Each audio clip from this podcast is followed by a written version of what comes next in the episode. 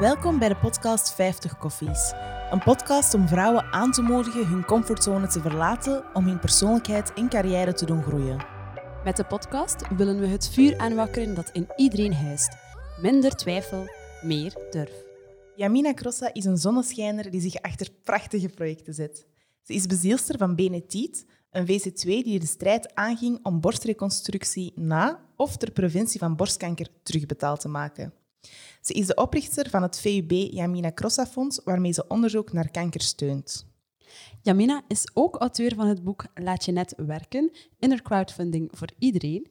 Ze deed een TED-talk en won vorig jaar de Woman of Excellence Award van Wintrade London. Tot voor kort was ze ook stafmedewerker in netwerk en communicatie bij JAR. Dus voor ons is Jamina het perfecte voorbeeld dat aantoont dat één persoon wel degelijk het verschil kan maken en impact kan hebben. Goedemorgen, Jamina. Welkom. Goedemorgen.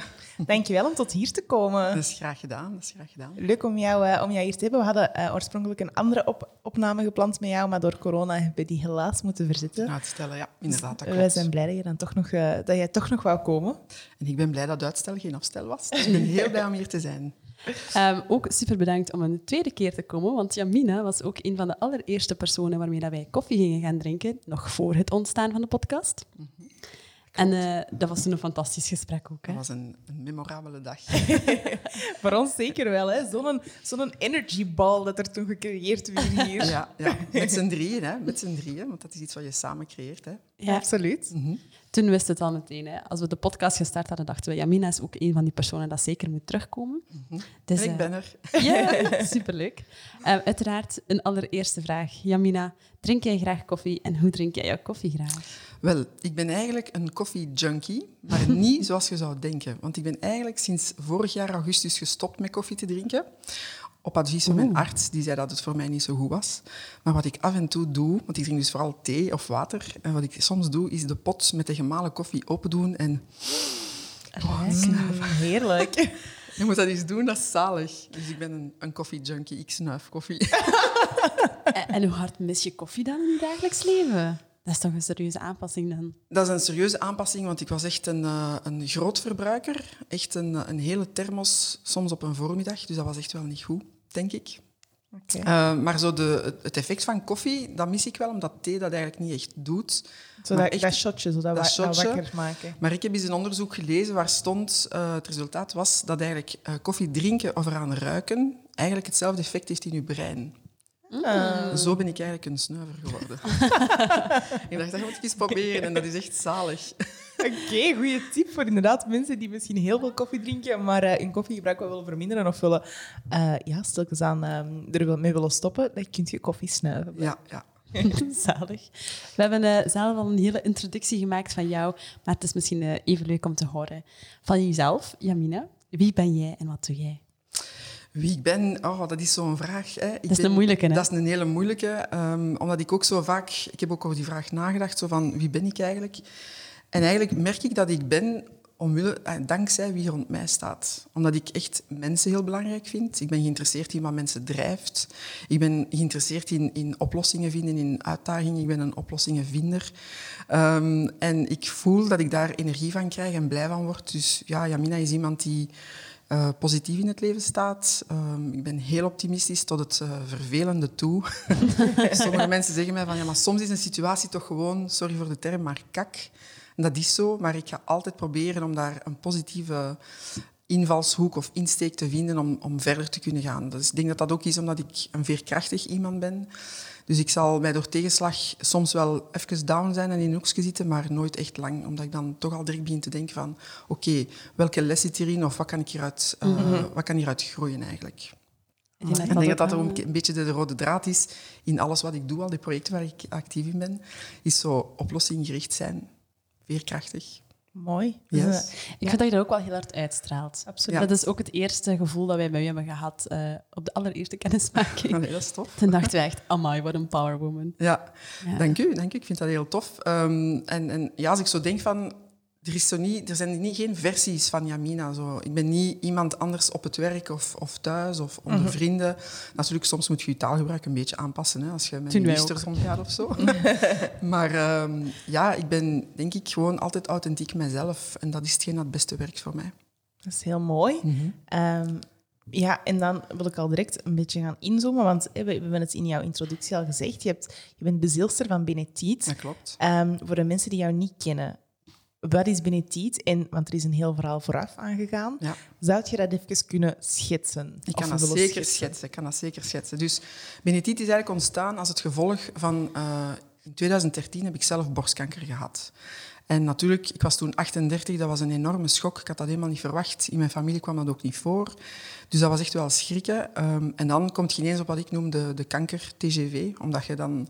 Binnen de week heb ik dan vernomen dat ik borstkanker had en dat ik mijn borst zou verliezen, mijn rechterborst. Dus binnen de week eh, ja, stond ik daar en moest ik dan met chemo beginnen en bestralingen. Dus dat zijn echt zes, zeven maanden geweest die echt heel zwaar waren. Maar wat ik wel heb gemerkt is tijdens die periode dat het zo moeilijk was, ehm, dat er heel veel hulpaanbod kwam uit mijn netwerk. Dus heel veel vrienden, familie, kennissen, ook mensen die veel verder stonden, collega's, die, die mij contacteerden en zeggen van Jamina, wat kunnen we voor u doen? Mogen we langskomen? Maar in de realiteit was het zo dat in 90% van de gevallen ik die mensen moest afbellen of gewoon al niet afspreken, omdat ik veel te moe was, veel te zwak. Ik kon het gewoon niet aan. Maar ik zag wel van er is echt heel veel hulpaanbod. En ehm, ja, die mensen zeiden natuurlijk van ja, Jamina, als we niet kunnen langskomen en als we geen eten kunnen brengen of zo, wat kunnen we dan wel doen? En dat is een tip die ik graag altijd uitdeel, overal waar ik ga, is wat je altijd kunt doen, is een kaartje sturen. Dus ik heb aan de mensen gevraagd, als je iets wilt doen voor mij, schrijf een kaartje, iets heel leuk, niet iets van veel beterschap of sterkte of whatever, maar gewoon positieve dingen alsof ik niet ziek was, gewoon om, te laten zien dat je aan mij denkt. Stuurt mij een kaartje met een positieve boodschap. En de mensen hebben dat eigenlijk massaal gedaan. Ik heb in die vijf maanden meer dan 150 kaarten gekregen. Amai. En wat, wat ik heel straf vond, was... Natuurlijk zaten daar heel veel kaartjes van mensen die ik kende, maar ik kreeg ook kaartjes en tekeningen van mensen die ik niet kende. Dus kinderen van mensen die ik niet kende stuurden mij een, eh, een tekening eh, om, om, ja, om mij veel succes te wensen. En ik vond dat ongelooflijk straf. Dus mijn netwerk vertelde dat verder in hun netwerk en die mensen stuurden mij ook kaarten. Dus ik vond dat echt heel straf. Ik denk dat ik daar zo de eerste keer wat ik mijn baseline noem, de hashtag de kracht van het netwerk, voor het eerst heb, heb eh, gevoeld en ontdekt eigenlijk. En ehm, ja, dus stilletjes aan ging ik dus mijn chemo door en mijn bestralingen. ehm, en ik wou eigenlijk al, al heel snel onderzoeken van hoe ga ik hier terug een, een tweede borst hebben. Want ja, kort daarna heb ik dan nog vernomen dat ik mijn tweede borst ook zou verliezen. Dus ja, ik dacht, ik was nog geen veertig, van ik ga hier niet leven zonder borsten. niet dat ik vind dat, dat iemand, allee, dat een vrouw vrouwelijker is omdat ze borsten heeft, dat vind ik niet. Maar voor mij had het te maken met, er was geraakt aan de integriteit van mijn lichaam en ik wou dat zo goed mogelijk herstellen. Dus ik ben eigenlijk vrij snel in mijn behandeling een plastisch chirurg gaan opzoeken en gevraagd van, uh, hoe krijg ik hier terug twee borsten? Hij heeft mij toen verschillende technieken uitgelegd en de techniek die mij het meeste lag, was een reconstructie met eigen weefsel. Dus dat is eigenlijk met buikweefsel. De dokters noemen dat buikvet, maar ik niet. Ik zeg buikweefsel. um, en die dokter legt mij dat uit en ik denk van oké, dat is de juiste ingreep voor mij. Want natuurlijk, reconstructies met implantaten was wel al terugbetaald, maar ik voelde mij daar niet goed bij om om de zoveel jaar die implantaten te laten uithalen en omwisselen en wat is het allemaal. En daar kun je ook wel veel complicaties mee krijgen. Dus ik had beslist, dat is de ingreep die ik wil. En toen vertelde hij mij, die ingreep gaat u 5000 euro kosten en wordt niet terugbetaald. Ik zat daar, ik was toen nog alleenstaand met twee tienerzonen, veel etende tienerzonen. dus, en tijdens mijn, mijn ziekte uh, was mijn inkomen met 600 euro netto gedaald door de uitkering die ik kreeg. Dus dat was echt wel een uitdaging. Ik had die 5000 euro niet. Maar toch hoor ik mij tegen die dokter zeggen, oké, okay, we gaan dat plannen. Dus dat was gepland voor, denk ik, zeven maanden na mijn laatste behandeling. En natuurlijk was ik aan het denken van hoe ga ik nu aan die 5000 euro komen. Maar natuurlijk oplossing, oplossing als ik ben. um, na mijn behandeling, ik ging dan 40 worden. En ik wou een feest geven, want ik wou echt het leven vieren met mijn vrienden, met mijn familie. En uh, op de uitnodiging heb ik eigenlijk geschreven van... Als je komt en je was van plan om een cadeautje te kopen, misschien wilt je dan overwegen om een stukje tiet te kopen. En de mensen vonden dat eigenlijk hilarisch. Dat sommige mensen belden mij van, Jamina, dat is zo grappig, mogen we daarmee lachen? Ik zei, ja, de, de miserie is achter de rug, hè, de chemo, dat is voorbij. Nu gaat het echt over borsten, dus uh, ja, we mogen ermee lachen. Dus ik vind dat wel belangrijk om dat een beetje luchtiger, luchtiger te, maken. En ik was eigenlijk enorm verbaasd uh, hoeveel respons dat daarop kwam. Uh, want we hadden dus een, een, een benefiet party eigenlijk, had ik gepland. En ik denk, een twee weken ervoor hadden we bijna al het geld al voor mijn reconstructie. En dat heeft me echt doen nadenken van, wauw, dat is echt eigenlijk ongelooflijk. Eh, want ik ergens dacht zo van, oh, nu moet ik geld vragen aan de mensen. Maar de mensen waren eigenlijk super content. Want na al die maanden dat ze zo niet echt iets voor mij hadden kunnen doen, konden ze echt iets bijdragen tot iets wat voor mij van belang is voor de rest van mijn leven. Dus dat was heel schoon om te zien hoeveel betrokkenheid dat er was vanuit mijn netwerk. En dat heeft eigenlijk het, het zaadje doen ontstaan van misschien kan ik daar een model in, in maken om andere vrouwen te helpen. Want natuurlijk was niet, niet de enige vrouw die dat niet kon betalen. En zo is eigenlijk het idee voor Benetit ontstaan. Want eerst, als ik het dan uh, goed voor heb, eerst heb je dan, eh, je, je, hebt gezorgd dat je eigen borsten terugbetaald werden door je, door uw netwerk dan. Dan heb je 30 vrouwen geholpen om hetzelfde te doen. Ja, dat klopt. Dus ik heb eigenlijk, de term die ik daar rond bedacht heb, is inner crowdfunding.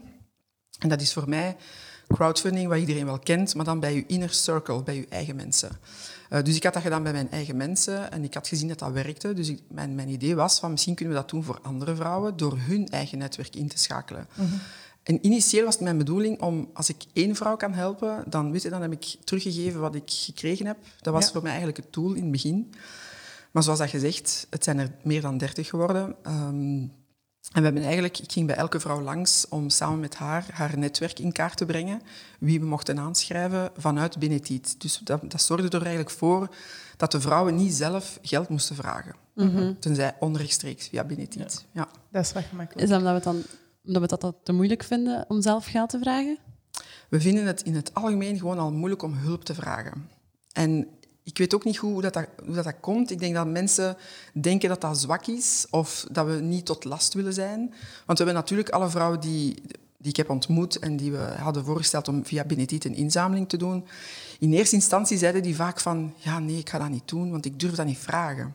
En als ik dan de magische woorden zei van, stel, hè, ik, ik vroeg dan, wie is uw beste vriendin? En dan zeiden ze bijvoorbeeld, Sarah, zeg maar iets. Um, en dan zei ik van, stel dat die vraag voor Sarah was vanuit Benetit, zou je daarop ingaan? Ja, direct. Dus we willen heel graag andere mensen helpen en we vinden niet dat dat zwak is van iemand anders en we vinden niet dat die tot last zijn als die dat vragen, maar van onszelf vinden we dat blijkbaar wel. Nu, ik heb die, door die vraag te stellen, ja, zagen die vrouwen in van, ah ja, die gaat dat ook voor mij willen doen. Dus dat was altijd ook wel spannend, want stel je voor, er wordt voor iemand een inzameling gestart en er is niemand die stort. Dat zou wel echt heel pijnlijk zijn. Maar dat is nooit gebeurd eigenlijk. Oké, okay, dat is wel mooi. Ik denk... En het ook heel concreet is, hè? Dat is concrete hulp die je aanbiedt.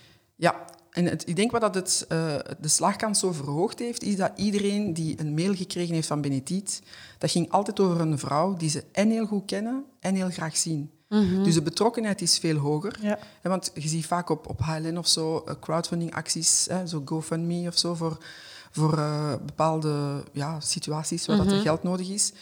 En soms, als het onderwerp u aanspreekt of, of het heeft iets te maken dat je zelf hebt meegemaakt of zo, dan zou het misschien geneigd kunnen zijn om je kaart boven te halen. Maar als het gaat over iemand die je echt persoonlijk kent en graag ziet, ja, dan is die betrokkenheid zo groot dat je dat direct wilt doen. Ja. En wij, wij, hadden ook het voorstel gedaan van mensen konden eenmalig iets storten of ze konden over een periode van zes maanden maandelijks een klein bedrag doen. Dus daar zijn allerhande soorten variaties op geweest.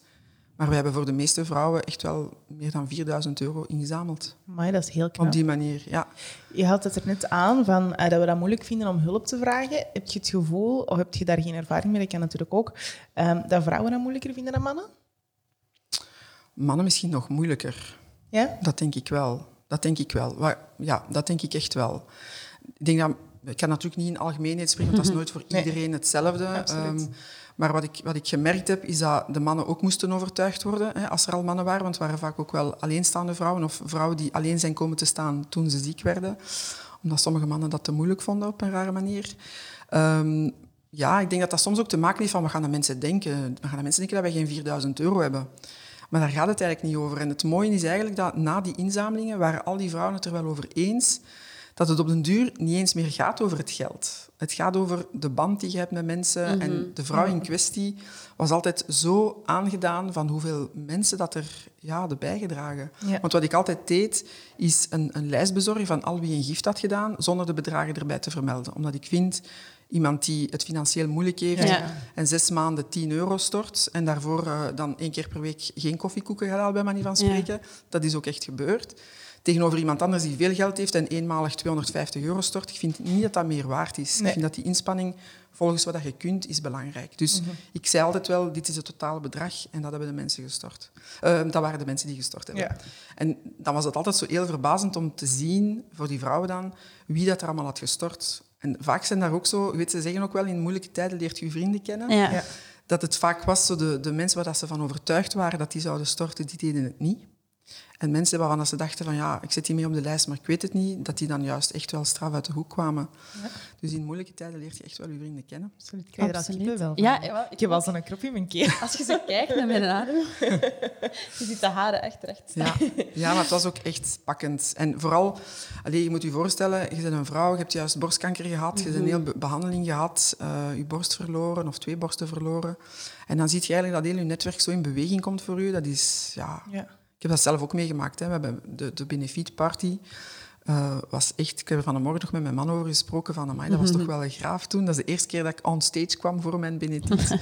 Ehm, en dan te zien hoeveel mensen dat er komen opdagen om, om u te steunen, zo, omdat ze u graag zien, dat is toch geweldig. ja, absoluut. En wat ik ook wel denk, is dat je soms gewoon niet echt weet dat je een persoon in behandeling of iemand die dat kanker heeft, dat je soms niet echt weet hoe dat je iemand concreet kan helpen. Ja. En het is soms gemakkelijker voor de mensen om te zeggen, op die manier kan je mij gewoon echt helpen. Mhm. En dat heel veel mensen dat willen doen, maar heel veel mensen weten niet hoe ze kunnen helpen, Ja. door het zo concreet te maken. Ja, dus eh, de, natuurlijk de gouden tip heb ik al gegeven. Dat is kaartjes sturen, niet eenmalig, maar om de zoveel tijd. Eh, vertel het voort in je netwerk, van Ja. als je iemand een kaartje wilt sturen. En mensen doen dat ook graag, want we zijn dat een beetje verleerd, hè, kaartjes sturen. absoluut. We denken, want ik heb soms, toen ik ziek was ook, eh, kreeg ik berichten van, van mensen, vrienden, die, die dan achteraf zeiden van ja, maar ik heb je zo vaak een berichtje gestuurd via sms. Maar eh, ja, als je zo ziek bent en zo zwak, ik herinner mij dat ik mijn gsm moest pakken, schuiven, de code ingeven, en dan was ik al veel te moe. Dus als ik het al gelezen had, dan was ik te moe om te antwoorden. Dus mails, sms'en, WhatsApp, eh, Instagram, whatever, dat is te vermoeiend. Dat was voor mij toch zo. Dus als je een kaartje stuurt, dat is iets dat is fysiek. Je kunt dat op je kast zetten. Ik heb dat in mijn geval allemaal aan de muur gehangen. Dat werd mijn wall of happiness. En op, op goede dagen eh, kon ik die kaartjes allemaal lezen. Op slechte dagen keek ik er gewoon naar. En, en een voordeel van chemo is, ik weet niet of je de chemo-brain kent, dan word je heel vergeetachtig. dus je kunt die kaartjes opnieuw en opnieuw blijven lezen. Oh, een kaartje van die. En dan had ik dat eigenlijk al lang gelezen, maar dat was eigenlijk super tof. Dus dat is een gouden tip. Een andere tip die ik daarover zou willen geven, en dat is niet alleen voor mensen die kanker hebben, maar mensen die eh, een burn-out hebben, of die een scheiding achter de rug hebben, of liefdesverdriet, whatever, is gewoon... Stel je voor, je, maakt spaghetti, maakt een literje extra en brengt dat gewoon. Belt niet om te vragen, zal ik spaghetti brengen? Want dan gaat hij zeggen, nee, nee, want dan ben je tot last, hè, weet je wel, tussen aanhalingstekens. Maar doe het gewoon. Ga naar de bakker, koop er wat dingen extra en ga dat gewoon brengen. Niet binnengaan, maar gewoon aanbellen en, en afgeven. En dat is echt heel concreet en dat helpt ook echt. En dat is ook een manier om te laten zien van, we zijn bij u. Het is moeilijk nu, maar het is gewoon niet anders. Ja, absoluut. Wat dat heel spijtig is, is dat mensen die, die door soms niet te weten van wat kan ik doen, die uiteindelijk niks, Niks doen. doen, ja. En dat is eigenlijk dikwijls niet hun bedoeling, maar ja, daardoor krijg je wel afstand en dat is wel een spijtige gemiste kans eigenlijk. Ja, dat denk, ik denk dat heel veel mensen die reflex maken. En dat is heel jammer, want je kunt het niet oplossen hè, op zo'n moment. Je kunt het niet kunt het niet oplossen, maar je kunt inderdaad gewoon tonen van door een kaartje te, allee, zo simpel als een kaartje, Een kaartje. te sturen. Ik Ehm, vind het fantastisch. want aan een kaartje hangt ook geen, geen commitment dat je moet terug antwoorden. Nee. Terwijl aan een bericht is er al Ja. zo... Het is al een to-do dat er zo wat bij komt. Ja, ja. Nee, nee, dat is waar. Het doet mij nu eigenlijk ook een beetje denken, ja, tijdens de lockdown, als je dan kijkt wat er gebeurt, iedereen is gewoon massaal kaartjes beginnen sturen. Hè? Fantastisch. Niemand had echt de nood om honderd keer te sms'en of te bellen, want iedereen dacht echt, "Ach, ik ben een telefoon. Ik ben hem echt Hey, beu. beu. En zeker met die lockdown, maar als je dan ziet wat dat iedereen deed. Ja, Ja, ik heb ook veel kaartjes gekregen en die staan daar nog altijd. En ah, ik, dat dat, ik word daar heel blij van als mensen kaartjes sturen. Dus af en toe op mijn Instagram-story zet ik wel zoals ik weer een batch eh, kaartjes heb verstuurd of ontvangen heb. Ik zeg ook altijd, al wie mijn kaartjes stuurt, krijgt er eentje terug. Zalig. Oh, maar is Ja. dat top. Keigoed. Ehm, dan is het niet gestopt. Je hebt eh, dan gezorgd dat die 30 vrouwen eh, allee, hun inner netwerk hebben kunnen gebruiken samen met Benetiet om hun borstreconstructie terugbetaald te krijgen via hun inner, allee, hun inner netwerk. Maar dan ben je verder gegaan, hè? Ja, eigenlijk, eh, de, eerst was mijn doel om één vrouw te helpen. toen ik zag van oké, hier zit echt wel een model in, toen was eigenlijk mijn, mijn hoofddoel met Benetiet was die borstreconstructies volledig terugbetaald maken. Want ik vond dat echt een enorm onrecht. Van, hoezo is dat een esthetische ingreep? Hallo? Trouwens, als je een reconstructie hebt, dan kun je wel zien dat dat is vaak niet een esthetische ingreep, omdat dat, ja, dat is niet zoals je, je borsten vroeger waren. Um, dus ik had mij voorgenomen om een campagne te voeren om die uh, ingreep volledig terugbetaald te maken. Ik heb dat gedaan op een manier die, wat ik soms pacifistisch noem, hè, dus geen oorlog zoeken, maar vredelievende uh, communicatie proberen aan te gaan met uh, minister Magie de Blok. Maar ik heb dat niet rechtstreeks gedaan, dus ik ben niet op haar tafel gaan kloppen of zo. Um, ik heb eigenlijk de kracht van het netwerk gebruikt. Want dat is, zoals ik daar straks al zei, mijn, mijn baseline, ik geloof daar ook echt heel hard in. En ik ben eigenlijk zo in mijn netwerk met mensen gaan praten. Ik had zo twee communicatiespecialisten, Steven Piesens en Anne Thijssen, uh, onder de arm genomen en gevraagd van hoe kunnen we dat doen. Ze hebben dan het reclamebureau LDV United, kunnen jullie die kennen? Uh, een zeer goed reclamebureau, uh, onder de hand genomen. Um, dan ben ik via Barbara Torfs uh, in contact gekomen met Wouter Torfs, die jullie ook hier hebben gehad. Ja. Hè? ja. Um, en toen ik hem mijn verhaal vertelde, dan zei hij van, maar dat is een fantastisch verhaal, Jamina. Wilt je daarmee naar de pers? Wilt je op tv komen? Ik zeg, ja, Wouter, natuurlijk wil ik op tv komen. Ik zeg, maar hoe? En hij kende Kathleen Kools, hè? nog steeds, hij kent ja. Kathleen Kools. En hij zei van, ja, ik wil wel eens mailen naar haar. Ik kan niks beloven, maar... Um, ja, en uh, ik kreeg toen inderdaad bericht van, uh, van de redactie van Rijerslaat of ik over Benedict wou komen praten uh, in de uitzending. Dat was heel spannend. Maar um, ja, zo is het eigenlijk opgestart. En, en eigenlijk daaruit is alles verder gekomen. Want LDV heeft dan een, een campagne voor ons gelanceerd. We waren eigenlijk aan het nadenken van hoe zouden we dat kunnen doen. En toen, ik weet niet of jullie zich dat herinneren, maar een paar jaar geleden heeft uh, ZEP een, uh, een, een, campagne gelanceerd van uh, doe mee aan de wedstrijd en win voor 5000 euro aan plastische chirurgie. Ja. En LDV is daar direct op gesprongen. Die hebben daar een campagne rond gemaakt van ZEP, geef dat geld aan ons, want wij kunnen daar twee vrouwen mee helpen. Mm. En die hebben ons dat gegeven. Dus, maar dat heeft zoveel pers gehaald. Uh, zodanig dat, dat de mensen, want ik denk dat heel veel mensen, mezelf inbegrepen, wij wisten niet dat dat niet terugbetaald was. Mm -hmm. Als je er niet mee te maken hebt, weet je dat eigenlijk ja. niet per se. En uh, op die manier heb ik ervoor gezorgd dat het om de drie, vier maanden in de pers bleef komen. Dus dankzij de samenwerking met Libel en Flair en noem maar op, uh, alle magazines die er zijn. Ik heb ook opiniestukken geschreven voor de morgen, waardoor dat ik eigenlijk ervoor bleef zorgen dat de mensen bleven horen van mensen, dit is nog niet in orde. En ik herinner mij een evenement van uh, Radio 1 waar ik uitgenodigd was uh, om in een panel te zitten. Dat Magie de Blok kwam en dat was de enige reden, eerlijk gezegd, dat ik daaraan meedeed. En ik ging naar haar toe om te zeggen van mevrouw de Blok, ik ben... En ze zei, ik weet wie jij bent. Ik dacht, yes. ik dacht, yes, we zijn goed bezig. Um, dus ze wist wie ik was. En, uh, en ze zei van, ja, we zijn ermee bezig. Dus we, en ik denk echt door het altijd maar in de pers te blijven laten komen. En dat er ook reactie op kwam van, allee, waarom is dat nu nog altijd niet in orde? Um, zo is het uiteindelijk toch gelukt. Hè. In oktober 2016 is er een akkoord gekomen tussen het RISIF van Magie de Blok en dan de plastische chirurgen. En daar ben ik zo gelukkig om. Omdat Terecht. er elk jaar zijn er 1500 vrouwen die die ingreep ondergaan die allemaal het zelf moesten betalen en sinds toen dus niet meer. Maar dat is toch fantastisch dat je die impact hebt gehad? Ja, ik vond het ongelooflijk. Maar ik moet daar ook wel bij zeggen, en ik denk dat dat een belangrijke boodschap is, toen ik begon te praten met mensen over Benetiet en hoe dat ik dat zag en dat ik die reconstructie, die wet wou veranderen, hoeveel mensen dat mij gezegd hebben van Jamina, dat gaat u niet lukken. Zo van, je hebt er geen idee van hoe dat, dat werkt met wetten.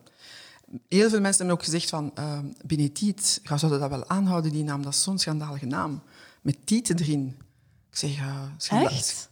Zo'n zo... toffe naam, vind ik. Ja, ja. Dat ze, ze vonden dat chockerend. Ik zeg, en ik zei dan altijd, zeg, chockerender dan kanker. Ik denk het niet. Ik zeg, het blijft Benetiet. Het is Benetiet gebleven ook. Um, maar hoeveel mensen dat hebben gezegd van, dat gaat niet lukken. En zo dat netwerk, ja, dat is bij u gelukt, want jij hebt zo'n heel groot netwerk. Maar ik bleef erin geloven. En, en natuurlijk is het goed om raad op te volgen van mensen die u advies willen geven. Maar het is ook wel goed om dicht bij je overtuiging te blijven soms. En je passie, mm -hmm. als je iets van, van iets overtuigd bent, vind ik toch altijd dat je dat eerst moet geprobeerd hebben. En dan zullen we wel zien als het niet lukt. Mm -hmm. Ik had ja. onszelf drie jaar gegeven. Ik dacht, als het op drie jaar niet lukt, oké, okay, dan hebben we het geprobeerd. Maar het is gelukt op anderhalf jaar. Maar super, dus super blijf gaan. Dat is, dat is heel mooi, maar dat is wel heel interessant, vind ik, hoeveel mensen je tegenkomt onderweg uh, die je droom, je ambitie, noem het hoe dat je ook wilt, daar toch heel kritisch altijd op zijn. Ja. En hoe dat je dan toch een soort kracht moet hebben die vanuit jezelf komt om dat te horen en dat ook terug te geven. Van, Ja. oké. Ik denk dat het zelfs nog verder gaat. Ik denk dat het belangrijk is om eh, alle kritiek of, of adviezen te horen. Eh, maar dan- dan ook wel de shift te kunnen maken van... Oké, dat advies kan ik wel volgen. Dat je niet, niet koppig moet zijn. Ook niet van... eh, nee, nee, ik ga dat doen. En als, Ja. dan loopt je misschien met je, muur, met je hoofd tegen de muur. Dus het is belangrijk om wel een, een goede afweging te maken van... Welke adviezen neem ik mee, welke niet. Ik denk dat dat ook belangrijk is, want ik heb toen een raad van bestuur moeten oprichten waar ik geen ervaring mee had. Dus dat was voor mij helemaal nieuw, maar ik vond dat wel ja, geweldig. En ik heb de mensen uitgekozen in mijn raad van bestuur. Natuurlijk, als je dat doet, kun je mensen kiezen die alles goed gaan vinden wat je doet.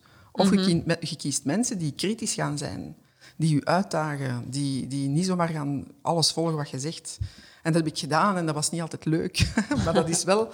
Hè, soms is dat wat, je krijgt wat je vraagt. Hè. Dus ik heb een kritische raad van bestuur samengesteld. En dat heeft er natuurlijk voor gezorgd dat we altijd ja, onszelf goed in vraag zijn blijven stellen van zetten we de goede stappen. Bijvoorbeeld, een van die dingen was toen eh, de redactie van Kathleen Koos ons contacteerde. Toen was dat eigenlijk nogal snel, want we hadden nog geen website. En de, onze adviseur, zeg maar, de raad van bestuur, zei van dan kun je niet op tv gaan, want je hebt maar één kans om bekend te worden. Mensen gaan dat zoeken online. Je bent niet online, dat gaat niet. Dus we hebben toen nee moeten zeggen. En dat was zo, "Ah, het is niet waar. Maar ik heb wel gezegd van ik begin nu met die website te maken. En een week of twee later had ik die. Ik heb die helemaal zelf, eh, allemaal mezelf geleerd, zo, want ik had dat nog nooit gedaan. Dat was zoals Pipi Langkous. Hè. Ik heb het nog nooit gedaan, dus ik denk dat ik het wel kan. En eh, ik, ik dacht van ja, ofwel is onze kans voorbij. Ik wist niet of ze nog eens gingen bellen, maar ze hebben dan toch nog gebeld in de allerlaatste week van Rijerslaat. En toen hebben we ja gezegd. En dat was echt... Dus soms het is wel een evenwicht zoeken tussen... eh, ja, koppig zijn is nooit... Het is niet koppig zijn, het is je passie volgen, maar toch wel naar de juiste adviezen luisteren Ja. ook. Niet zomaar alles dismissen. En als je iets hoort waar je echt niet mee akkoord bent, bevraag dat eens bij iemand anders. Van kijk, die zei dat, wat vind jij daarvan? Ja. Ik denk dat je dan ja, je netwerk wel moet gebruiken om de dingen helder te krijgen. ja, absoluut. Wat is jouw grootste les geweest daarin dan? Is dat zo Ehm, uw eigen... Voor mezelf? Ja? Eh, voor mezelf is de grootste les, ja, wat ik daar vooral uit meeneem, is zo de, de kracht van het netwerk. Hè, wat ik nu als baseline gebruik eigenlijk. Maar ja, hoe geliefd dat je bent. En, en, want ik ben meer iemand, ik doe graag van alles voor, men, voor mensen. En ik vraag dat eigenlijk niet zo graag voor mezelf. En daar moest ik het wel. En hoe mooi dat dat eigenlijk is, van, van wat een mooi geschenk dat ik daarvan gekregen heb. Eh, ik heb dat ook in mijn TEDx-talk verteld, dat het eigenlijk, ja, op een duur gaat dat niet over geld, maar over, ja, over het liefde die je krijgt. En, en mensen de kans te geven om u te laten zien hoe graag dat ze, zien, ja, hoe graag dat ze zien. Ja, dat is, dat is super mooi. dat netwerk is, is belangrijk. Je hebt een enorm netwerk. Ehm, ja, je hebt aangetoond met binnen Tiet dat dat, dat dat wel iets is dat heel krachtig kan zijn, maar dat ging vanuit een soort ehm, liefde dat mensen konden teruggeven naar je, zoals je net zelf aanhaalde. Voor de rest, hoe belangrijk is netwerken voor, allez, hoe- voor anderen? Ik denk dat netwerken in het algemeen belangrijk is. Of dat je nu een business hebt of niet. Ik denk, eh, als je als huismoeder eh, bij je kinderen bent, heb je ook een netwerk nodig. En dat gaat over, eigenlijk gaat dat over de krachten bundelen. Om je te laten ondersteunen en ook om anderen te ondersteunen. Want voor mij, een netwerk hebben... Er zijn veel mensen, als ze denken aan netwerken, die vinden dat zo... Moet je dat zeggen? Opportunistisch. Zo van, je gaat naar een netwerkevenement van... eh, wat kan ik van die krijgen? Wie gaat er hier bij mij kopen? Weet ik veel. Of wat kan ik krijgen? Maar daar geloof ik niet in. Voor mij, netwerken is, wat kunnen we voor elkaar betekenen? Het is niet alleen van, welk netwerk van u heb ik nodig, maar wat kan ik doen voor u? Want ik kan ook dingen voor andere mensen doen. En ik denk dat dat enorm versterkend is. In eender welke situatie dat je bent, heb je mensen rond u nodig. En, en het is belangrijk om te weten waar de sterktes zitten van je netwerk, waar de zwaktes die jij dan kunt versterken. En ik, denk, ik vind dat een heel mooie dynamiek, zo, die, die netwerk. Ik denk dat iedereen dat nodig heeft. En ik heb ook bij Benediet gemerkt, hè, want we hebben soms ook wel vrouwen ontmoet die, die in, ja, eigenlijk in armoede leefden. En als we dan dat netwerk in kaart gingen brengen... Er is zo, ik weet niet of het boek van eh, Stefan Hermans... eh, Stefan Hermans, Stef Hermans, sorry. Ehm, het ecogram. En dat is eigenlijk een, een systeem waarbij, waarmee dat je een netwerk in kaart kunt brengen. Dus je pakt een blad papier, je schrijft je naam in het midden en dan begin je op te schrijven wie je allemaal kent. Want veel vrouwen zeiden tegen mij van ja, maar ik ken niet veel mensen. Maar als je begint op te schrijven, dan zie je van ja, de kinderen zitten in de, de voetbal bijvoorbeeld of op school. En er is echt veel meer netwerk dan dat je denkt. En dat is op zich al een mooie oefening om te maken, om te weten van ah ja, we staan er eigenlijk niet alleen voor. Maar ik heb ook wel vrouwen ontmoet die echt maar vier of zes namen hadden. En dan deden wij een inzameling en hadden we 80 euro. Dus dat kan ook wel gebeuren. En dan zie je ook wel dat daar de kracht van het netwerk ontbreekt en gemist wordt. Ehm, maar dan hebben wij de kracht van het netwerk, ingezet, omdat wij ook wel sponsors hadden die geld gaven om voor vrouwenreconstructies te betalen. Dus als ik een vrouw aannam, zeg maar, of een, een dossier opstartte, dan wist ik eigenlijk al dat we het geld al hadden. Mhm. Maar ondanks dat, ik zou eigenlijk gemakkelijk kunnen gezegd hebben van we hebben het, we betalen het voor u. Mhm. Maar ik ga vooral altijd de voorkeur aan om toch eerst dat netwerk in te zetten, omdat ik echt vind, niet omdat dat geld van ergens anders moest komen, maar omdat ik die vrouw wil laten ervaren wat dat betekent. Ja, dat is waar. En waarschijnlijk zal ze sindsdien het netwerk echt wel hebben uitgebreid. Ook. Ja. ja, dat klopt. Dat is ook echt zo. Oké, we hebben het nu vooral gehad over inner crowdfunding. Um, of, of uw netwerk toch te gebruiken voor sociaal-maatschappelijke projecten. Um, kan je dat ook anders inzetten, uw inner crowdfunding?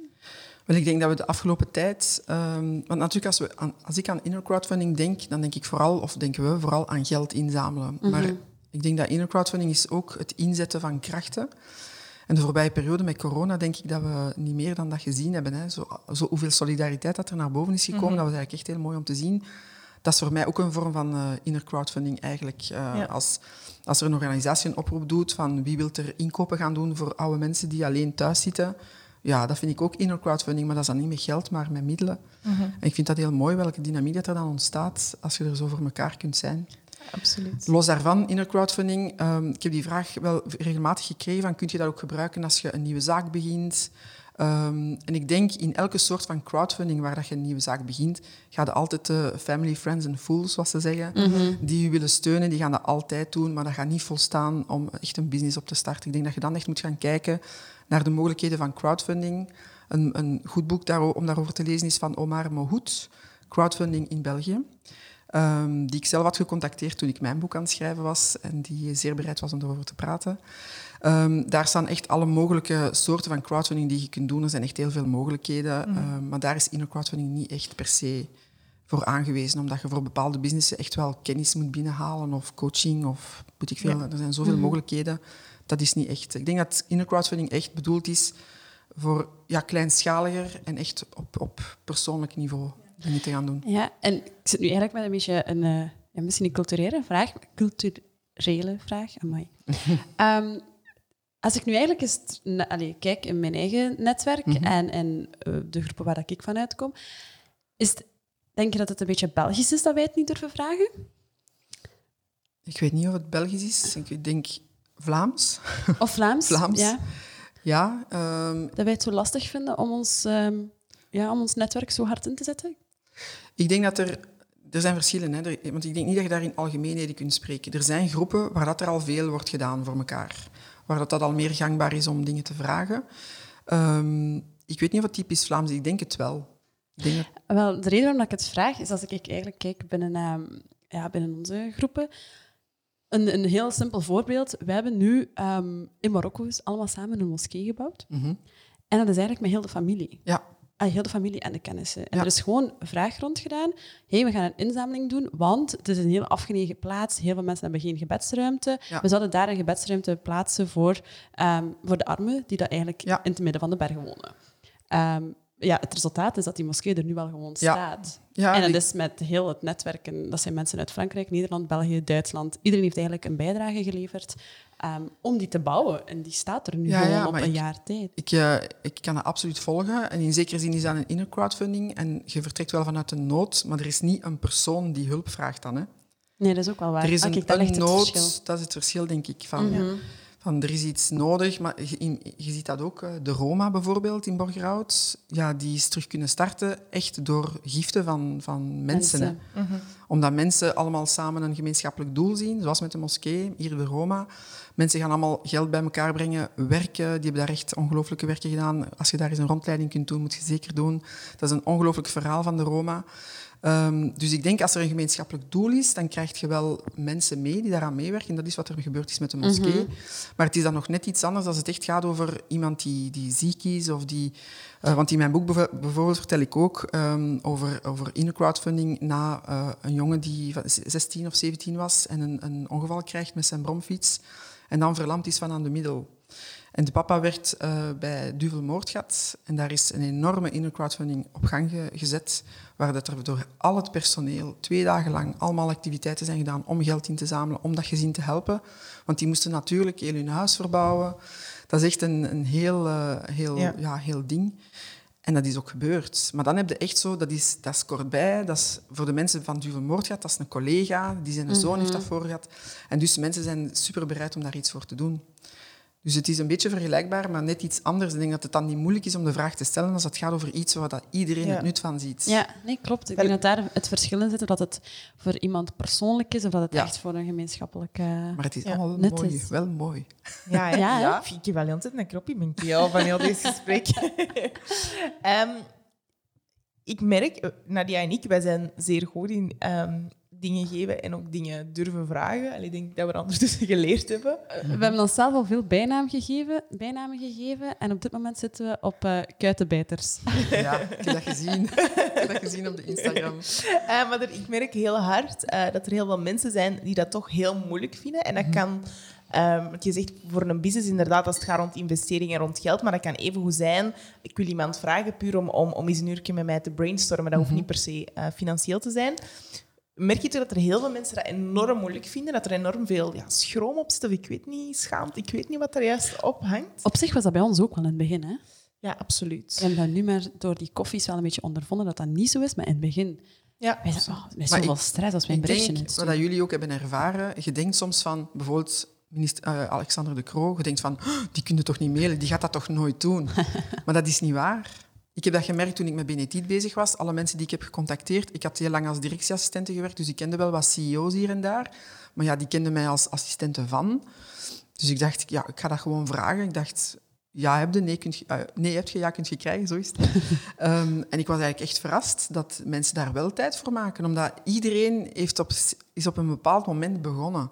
En iedereen heeft op dat moment wel advies gekregen of hulp gekregen. En ik denk dat dat een beetje een plicht is bijna om dat terug te geven. Mhm. toen, ik, toen ik in het begin met Benetiet bezig was, omwille van al die mensen die tijd voor mij hebben gemaakt, als ik nu vragen krijg van mensen die zeggen we hebben een idee voor een VZ2 of we hebben een idee voor een project, wil je daar met ons eens over sparren? Dan zeg ik altijd ja. Ja, dat is heel mooi. Ja. Heb je misschien tips voor mensen die dat toch heel moeilijk vinden om dat aan te kaarten? Van, wat is nu het beste dat, hoe dat je dat aanbrengt? Stel, ik vind dat heel moeilijk om mijn netwerk aan te spreken. Hoe pak ik dat dan het beste aan? Er is maar één manier. The only way out is through. Gewoon doen. En we hebben zoveel middelen uh, ter hand, zeg maar, om ons daarbij te helpen. Mhm. Ik snap, als jullie Alexander de Croo willen en jullie moeten hem bellen, dan heb je van... Mm, maar als je al een mail kunt sturen naar zijn kabinet, weet je, er zijn andere dingen. Er zijn zoveel communicatiemiddelen tegenwoordig om in contact te komen met mensen dat lukt gewoon. Ik denk dat je het gewoon moet, moet doen. Want ja, je hebt wel een idee. En het is een idee waar je waarschijnlijk heel gepassioneerd over bent of echt in gelooft. Mhm. Het is dan de zaak van, als je daar zo in gelooft, ja, vertel het dan verder. Als je echt wilt dat het er komt, ga je iets moeten doen. Mhm. Want echt, eerlijk gezegd, een gesprek hebben met iemand om advies te vragen, dat is niet het moeilijkste dat je gaat moeten doen als je een business opstart. Mhm. Dat, is waar. dat is waar. En denk je dat dan, als je bijvoorbeeld een mail stuurt, wij twijfelen ook soms nog zo. Sturen we een lange mail met al de uitleg? Of sturen we gewoon heel kort drie zinnen hetgeen wat we te bieden hebben of wat, we, of wat de vraag is. Als je uw vraag kunt stellen in drie zinnen met wham, bam, thank you, ma'am, zou ik dat doen. Oh, wham. zeg dat nog eens. Wham, bam, thank you, ma'am.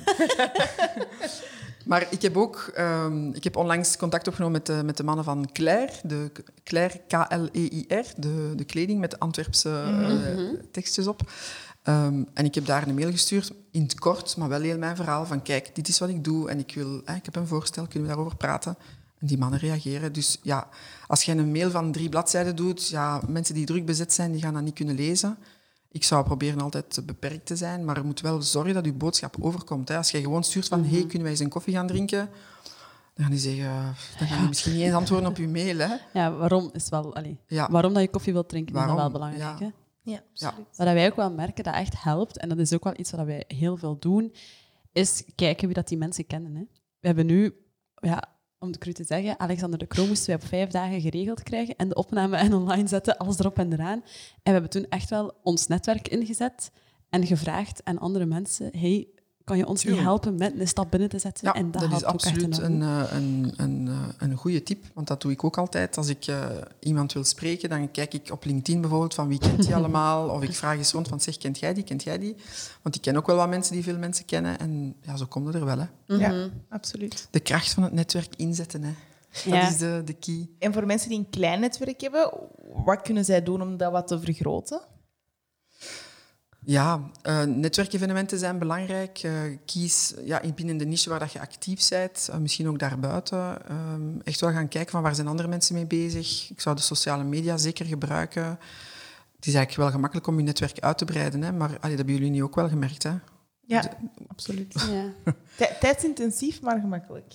Toch? ja, klopt. Maar je moet er wel veel tijd in steken. Ja, je moet er wel veel tijd in steken. En wat dat ook altijd helpt met zo'n berichtje is eh, bijvoorbeeld naar Alexander de Croo. Wat ik soms doe als ik iemand moet contacteren, wat ik denk van, "Eh, gaat dat wel lukken? is gewoon zo, zo een beetje bold zijn hè, en zeggen van, eh, ik heb een buitenkans voor u. en dan worden ze wel soms wel, wel nieuwsgierig van, oeh, wat is dat allemaal? En, maar doorgaans zijn mensen gewoon wel bereid. Ja. Dus als jij in een bepaalde niche een, een zaak wilt opstarten en je hebt niet veel netwerk, kijk dan naar de mensen die dat ook doen, of iets gelijkaardigs doen, en mailt daar gewoon naar en vraagt gewoon. En, en soms kunnen ze misschien al, eh, ge- geen tijd maken fysiek, maar dan... Ja, we hebben nu de Zoom-meetings wel eh, uitgebreid eh, leren appreciëren. Ehm, dus dat kan wel. Ik denk, je moet gewoon durven. Heb je al eens een hele brute nee gekregen? Of een moment dat je bijgebleven is van iemand tijdens het netwerken? Eigenlijk dat- niet. Eigenlijk niet, echt waar. Wij ook, eh, wij ook niet, hè? Eigenlijk niet. Dus daarom dat ik het Nee. eens vroeg. Jij Ja. staat al iets verder. eh. Ik weet niet of ik verder sta, maar, ehm, maar ik heb dat nog nooit meegemaakt. Nee. Ik denk dat daar heel veel schroom eh, of, of angsten voor is. Ehm, wat, dat, wat dat wij nu gemerkt hebben, eigenlijk het ergste wat ons is gebeurd tot hiertoe, is dat iemand gewoon niet heeft geantwoord. Valt nog mee, hè? Het valt nog mee. Valt heel goed mee. En als je dan zoals ons bent vergeten dat je die in überhaupt hebt gemaild, dan valt hij op. Die zal nu wel dik spijt hebben. Waarschijnlijk. Ja, waarschijnlijk. hopelijk, hè. Ja, je doet nu ook ehm, allee, je, je doet onderzoek naar kanker samen met VUB.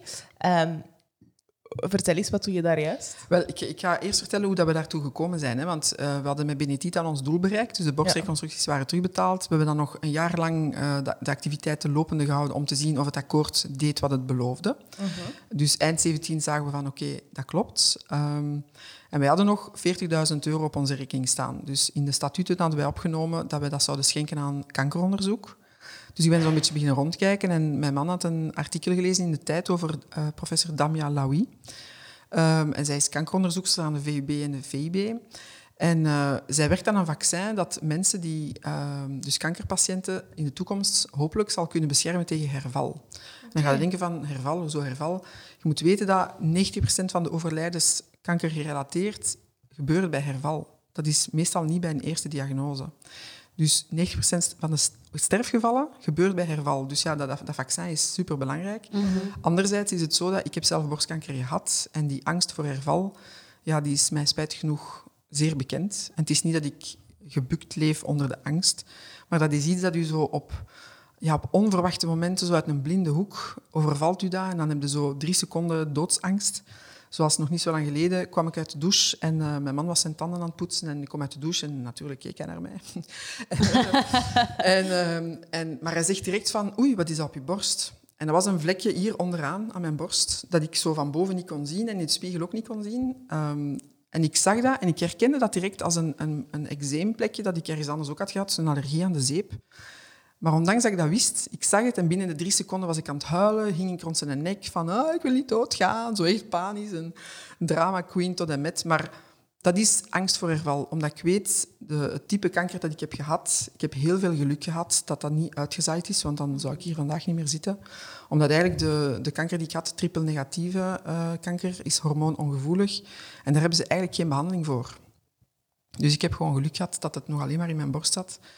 Uh, dus ik weet ook van, stel dat dat terugkomt, dan is het een eindig verhaal. Dus die angst voor herval is gewoon huge. Dus toen ik dat artikel las over Damian, dan dacht ik van, ja, die wil ik wel leren kennen. Van, waar zit jij juist mee bezig? En zet je iets met 40.000 euro? Want ik wist toen niks over de onderzoekswereld. Mm -hmm. Krijgen die hun geld van de overheid? Hoe zit dat? Ik wist daar eigenlijk niks van. Um, dus ik heb haar gewoon gemaild. VUB gewoon opgezocht online. hè, is ook een Ja. Ja. famous investigator, die toch gewoon, een researcher tenminste, die trouwens door het MIT, een prestigieuze universiteit in Amerika, was uitgeroepen tot innovator onder de 35, die het leven van mensen in de toekomst gaat veranderen. Dat is niet niks. Hè. Dat is een Amerikaanse universiteit en dat zijn maar tien mensen per jaar die daarbij horen. Dus ik dacht, ja, I want to meet her. Dus ik had haar gemaild ehm, en zei je iets met dat geld? En eerlijk gezegd, achteraf zei ze dat het een grapje was, dacht ze dat het een grapje was van haar collega's. Want ja, wanneer valt er dat geld zo uit de lucht? ik zei, ja, vandaag. vandaag dus, duidelijk. En ehm, ja, dat onderzoek, vond dat echt wel fantastisch. Ehm, in het kort gezegd hebben zij ontdekt dat er in tumoren eh, een type cellen, ze noemen dat dendritische cellen, waarvan ze altijd hebben gedacht dat dat slechte cellen waren, maar die hebben ze ontdekt eigenlijk de eigenschap hebben dat ze de tumor kunnen uitschakelen. Alleen zijn die met te weinig. Dus ze hebben eigenlijk ontdekt dat als ze die isoleren uit de tumor, daar iets mee doen. Ja, ik ben geen onderzoeker, ik weet het niet. Maar ze, ze kweken dat zeker, dat dat er veel meer worden. En dan maken ze daar een vaccin van. Halen ze de tumor uit de mens, geven ze het vaccin aan de mens. En dan zouden die cellen, die tumorcellen, altijd herkennen. En als je, die- als je dus herval hebt, dan werken die dat weg. En dan dacht ik, wow, wat is dat, jong? Is dat iets wat al effectief gedaan wordt vandaag? Het wordt gedaan op muizen nu. Ehm, dus het onderzoek op muizen is nu zo goed als afgerond. Dus de volgende stap is wat ze het transversaal onderzoek noemen. Is wanneer dat ze gaan testen op eh, menselijke kankercellen. Maar dus dat is een heel, ja, met een ethische commissie en zo. Het is mij ook niet helemaal, helemaal duidelijk, maar het kost allemaal gewoon ontzettend veel geld. Ehm, maar bon, dus ik leer haar dan kennen. Ik, ik, leer, ik krijg informatie over dat onderzoek en ik denk van ja, oké, we gaan dat geld daaraan schenken. En eerlijk gezegd, voor mij was toen een mooi moment om kanker af te ronden. Want ik, had, hè, ik heb zelf de kanker gehad. Eh, ik heb gedurende drie jaar ongeveer vrouwen begeleid die eh, chemo kregen of, of no- nog moesten krijgen of een operatie moesten hebben. Eh, dus al die kankerverhalen. We hebben ook twee vrouwen verloren die eraan, die eraan gestorven zijn, die toch hervallen zijn. Uh, dus daarna had ik het even gehad met kanker. Ik dacht, uh, nu is het genoeg geweest. Dus ik dacht, we geven dat geld aan de VUB. Klaar, gedaan. Maar zo gaat het leven niet, niet waar? um, want ik kreeg ineens bericht van de VUB Foundation, aan wie dat we het geld hadden geschonken voor Damia. Uh, van ja, de, de vice-rector, Hugo Tiempont, um, had het de suggestie gedaan van, uh, ja, willen we geen fonds oprichten op Jamina, haar naam? Het VUB, Jamina Crossa Fonds. En ik had in eerste instantie zo van, maar ik leef nog. Zo is, dat, dat niet als je dood bent? Ze dat? Zo van, ik leef toch nog, hè? Ja. Maar ze zeiden van, nee, je kunt ook een fonds hebben uh, bij leven. Uh, maar ik heb in eerste instantie nog geprobeerd om daar het Benetiet-fonds van te maken. Maar bon, we hadden net een hele campagne gevoerd, samen met LDV, uh, om aan te kondigen dat Benetiet stopte. Dus ja, dan konden daarna moeilijk een Benetiet-fonds beginnen. Ja. Um, plus, onder andere Omar Mohoed had mij ervan overtuigd van, dat ik moest beseffen dat eigenlijk Yamina Crossa, de naam, dat dat eigenlijk bijna een, een kwaliteitslabel was voor dingen die, voor projecten die worden gestart en worden uh, ja, mm -hmm. positief worden afgerond. Dus ik dacht... Maar je okay, een mooi compliment. Ja, ik, ja. Vond dat, ik had er zo nooit over nagedacht. Dus van, ik, had, ik had eerder het gevoel van, ja, maar dat moet mijn naam niet dragen, dat gaat niet over mij. Hè. Ik wil gewoon kankeronderzoek mm -hmm. steunen, maar ja, ze hebben mij gezegd van, ja, je hebt een zekere notoriëteit en je moet dat inzetten, om, om, uh, je kunt dat inzetten om, om dat te steunen. Dus dat heb ik gedaan. Dat is je personal brand, hè? Yes, indeed. Mm -hmm. um, maar dus ook daar dacht ik, ik heb toen tegen de VUB gezegd van, uh, maar ik heb geen tijd voor fondswerving, hè, want ik was toen nog stafmedewerker bij Jaar Vlaanderen. Uh, heel druk aan het werken om, om jongeren in moeilijkheden te helpen, zeg maar.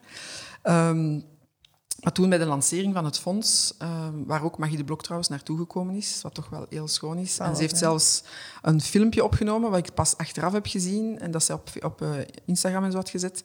Een promofilmpje voor Jamina Crossa. Echt ongelooflijk. Als ik ooit een woordvoerder zoek, zal ik Magie contacteren. um, maar die dag die was fantastisch, want eerlijk gezegd had ik zo'n beetje het idee van...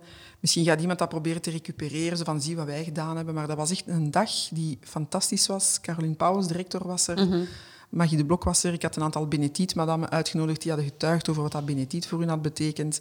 Dat was echt prachtig. Damia heeft daar ook uh, haar onderzoek voorgesteld. Een zaal van 150 man die echt uh, mijn krop in de keel zat toen zij over haar onderzoek vertelde, want die is echt wel, wel heel straf. En uh, ja, in aanloop naar die, naar die lancering had ik uh, ook interviews uh, met, met kranten en zo. En we hadden de morgen had ons geïnterviewd, Tamja en mij. En eigenlijk tijdens dat interview kom ik zo te weten van die 40.000 euro. Ik dacht van, ja, dat is toch een mooie gift, dat is toch veel geld. Maar wat blijkt, buiten de, de de kost van de, van de mensen die er werken, want die hebben meestal een beurs. Ehm, alle kosten voor het, voor het labo gewoon is 3000 euro per week. Oef. Dus Wow, ja, die, die uitdrukking zo... wat? Ik moest zat- even rekenen ook. Zo. Ja, ik zo van, wat, dat is twaalf weken, zo. Iets meer dan twaalf weken. En ik dacht, dat meende toch niet? Plus hoor ik haar zeggen dat zij een kwart tot de helft van haar tijd bezig is met geld zoeken. En ik dacht, ja, maar jij moet in je labo zitten. jij moet niet geld aan het zoeken zijn, jij moet je onderzoek verder doen. Dus al die dingen samen... Ik vertelde dat dan aan, tegen mijn man, terwijl we naar huis reden van de, van de lancering. En mijn man eh, zei de profetische woorden, waar dat hem soms wel spijt van heeft. is, hoe gaan wij, wij zei hem, eh, hoe gaan wij van die 40.000 400.000 euro maken? En ik dacht eerst van, eh, zo de, de, de, de typische zin die ik dan zeg is, allee gast. dus ik zeg 400.000 euro, dat is een huis, hè. Allee, daar heb je toch al een mooi huis voor. Ehm, en, en ik dacht van, ja, dat is toch niet mogelijk. Maar dan echt vijf minuten later begon ik te denken van, ja, met Benetiet hebben we telkens 4000 euro ingezameld. Dat ging eigenlijk wel vrij goed. Als we nu 100 mensen vinden of bedrijven die 4000 euro willen geven, ja, dan hebben we 400.000 euro.